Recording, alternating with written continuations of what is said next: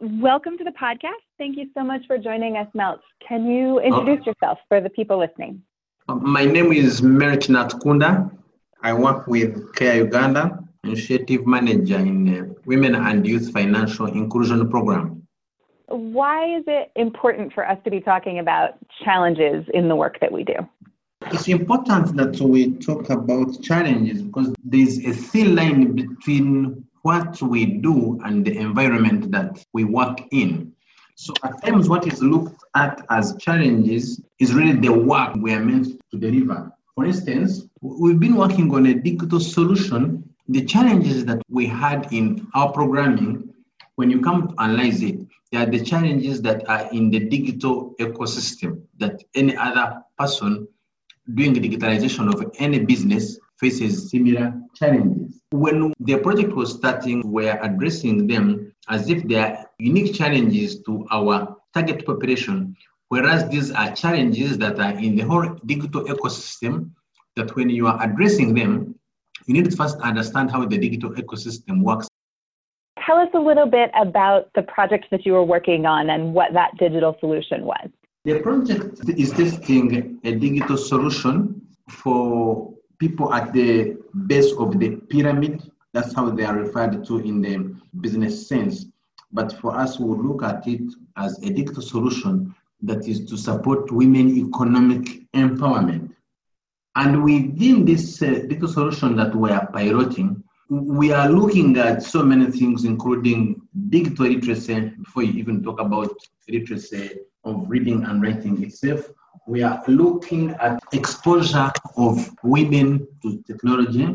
We are looking at women being able even to own phones. There's a difference between owning a phone and using it. So they could be borrowing a phone from their neighbor or from their spouse whom they're living with or from their, their friend. But again, it makes a difference when someone again owns. As we started working on this product, working with a financial institution. Remember, the financial institution is however much they are in this, still they have to look at what is the value of this in terms of paycheck. What difference does it make on my balance sheet, though they never come tell it to you openly? Then you also have women whom you think that the issue you're dealing with is digitalizing whatever they are working on, forgetting that at the back of their mind, some of them even could be touching the phone for their first time. So as you start moving along with them, then you find that they are not all at the same level. That means that you have to first step back now and see what other partners do I need to bring on board or what other things do I need to think about before I start even talking about a digital solution for women economic empowerment. And what were some of the key challenges that you faced as you were trying to roll out that solution? One is to bring all the stakeholders on board at the same level. Because here you have a financial institution, which is a bank, then you have a mobile network operator, then the partners whom you are also working with who are helping you to reach out to women, their level of exposure in terms of technology. Then also changing the mindset of women, having them believe that this can work. Then now coming to care itself, getting buy-in from the whole team and everyone knowing that what we are doing, yes, has challenges, but so it's like you keep taking two steps ahead, then one step backward. So it's a moving back and forth for the start, which at times where you lose a lot of time and resource in terms of catching up with the deliverables of the project. You talk about taking two steps forward and one step back. What were some of the steps back you had to take? Things you thought would work and didn't? The first one would be in technology solutions for women. Given that this was, this was a pilot and the first of its kind, takes a development process. And in product development, it's a stepwise kind of process. One, you begin with ideation, then you go to iteration of the solution you're working on, then you go to testing. You first you could do what they call user acceptance tests. So meaning you first do tests in a closed environment. Then after that, now you come to work with women. Then you begin testing with the women themselves before you roll out. So you find that as we are working on this back end, we don't understand clearly what processes that are taking place at the bank end. So the bank end is doing a stepwise process, given all the approvals they have to go through. And for us here, we, are still in our mode of working where we know we got the field, get these women once they accept, then we start working on this when a financial institution or an MNO tells you, hold on here, there is something I, I'm testing, then you fail to understand. And what about the digital solution itself, the actual piece of technology? Was there anything that you thought would work there and didn't? What is called network uptime and downtime. You come to know that it's most common here in the developing world that network is not always at that level where you expect it. So when you expect that there should be network uptime, when women are coming to transact, maybe it's in the afternoon after their meeting, then it's network downtime, then they can't send, they can't even connect. At this end, if you've not been taken through this, how would you reach out to an MNO? So now this calls that you now maybe call the call center of the MNO and ask why is the network down. But here you're working with women, so women will feel like it's the bank that is not doing us a service. So for them, they are blaming the bank. But to understand all this, how it works, it takes some time.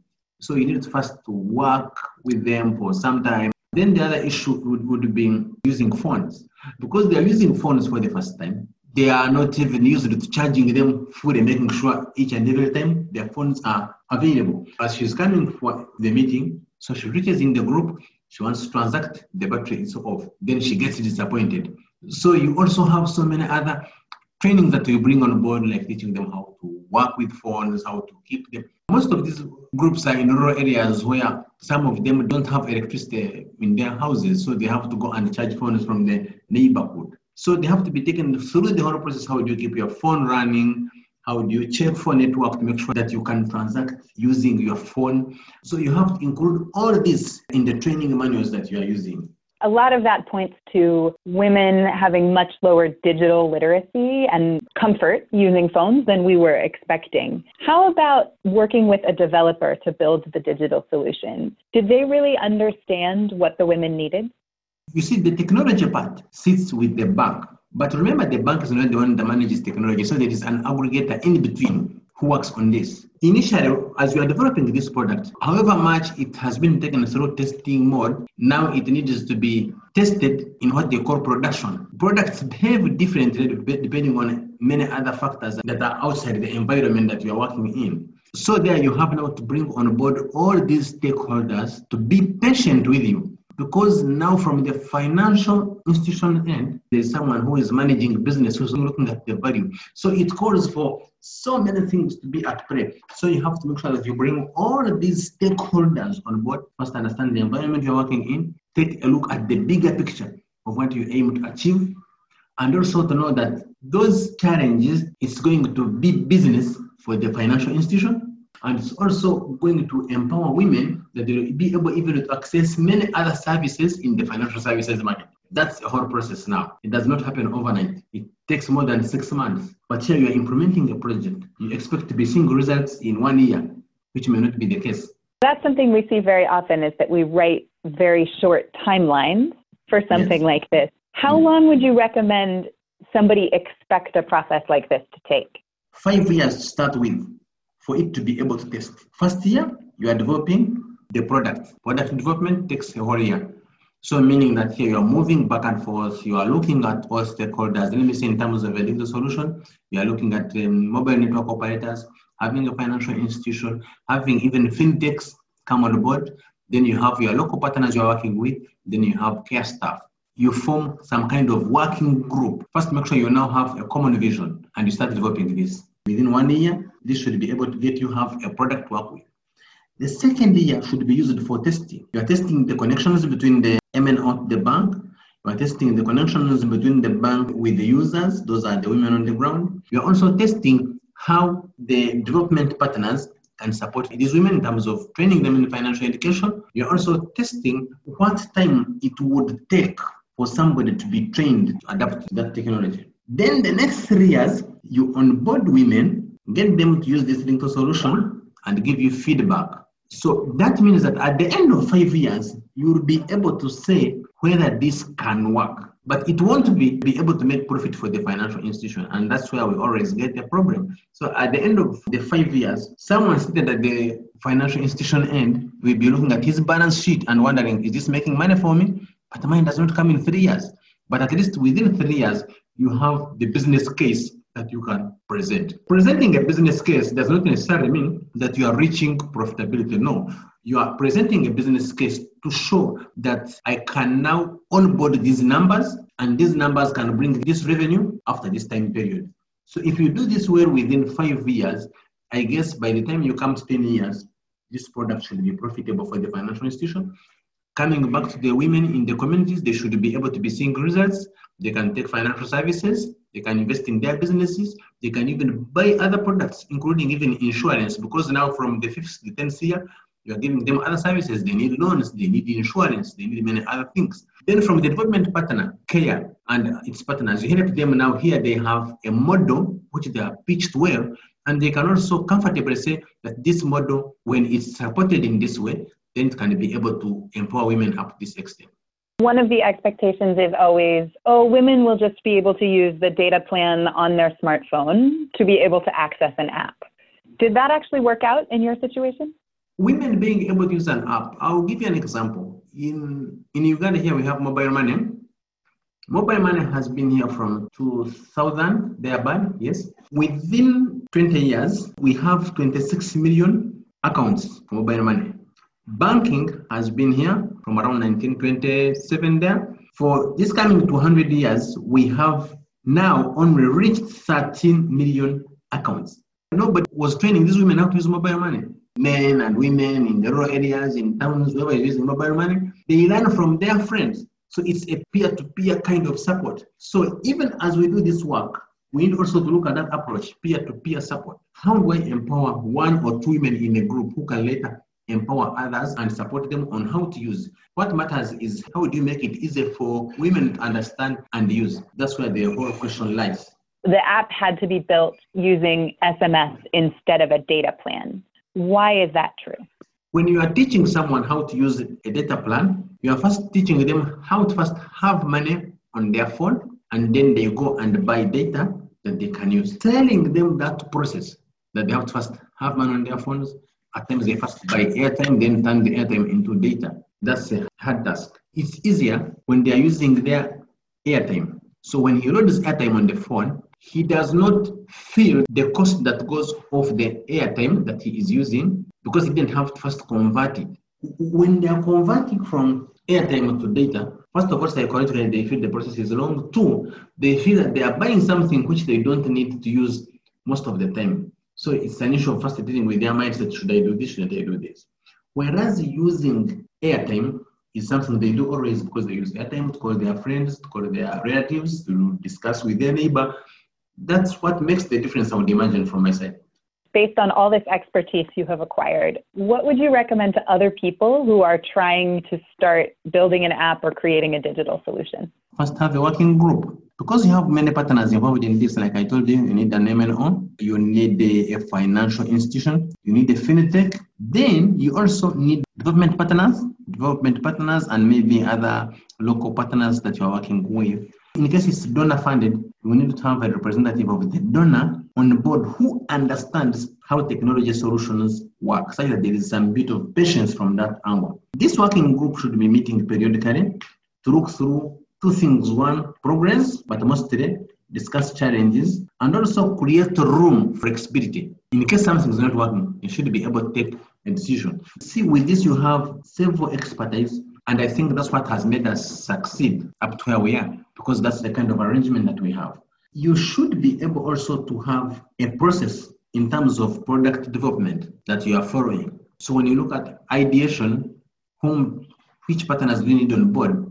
Even if they're not part of you, how are you outsourcing this resource that supports you in this? And now the iteration part of it is where you need to have different models that you would think of before you have one that you think is the best fit. All this needs time. You need to know how much time do I have at my disposal to do this. And from what I see, really five years would be something minimum that someone can work with before you come up with any solution to say, yes, I can work with this.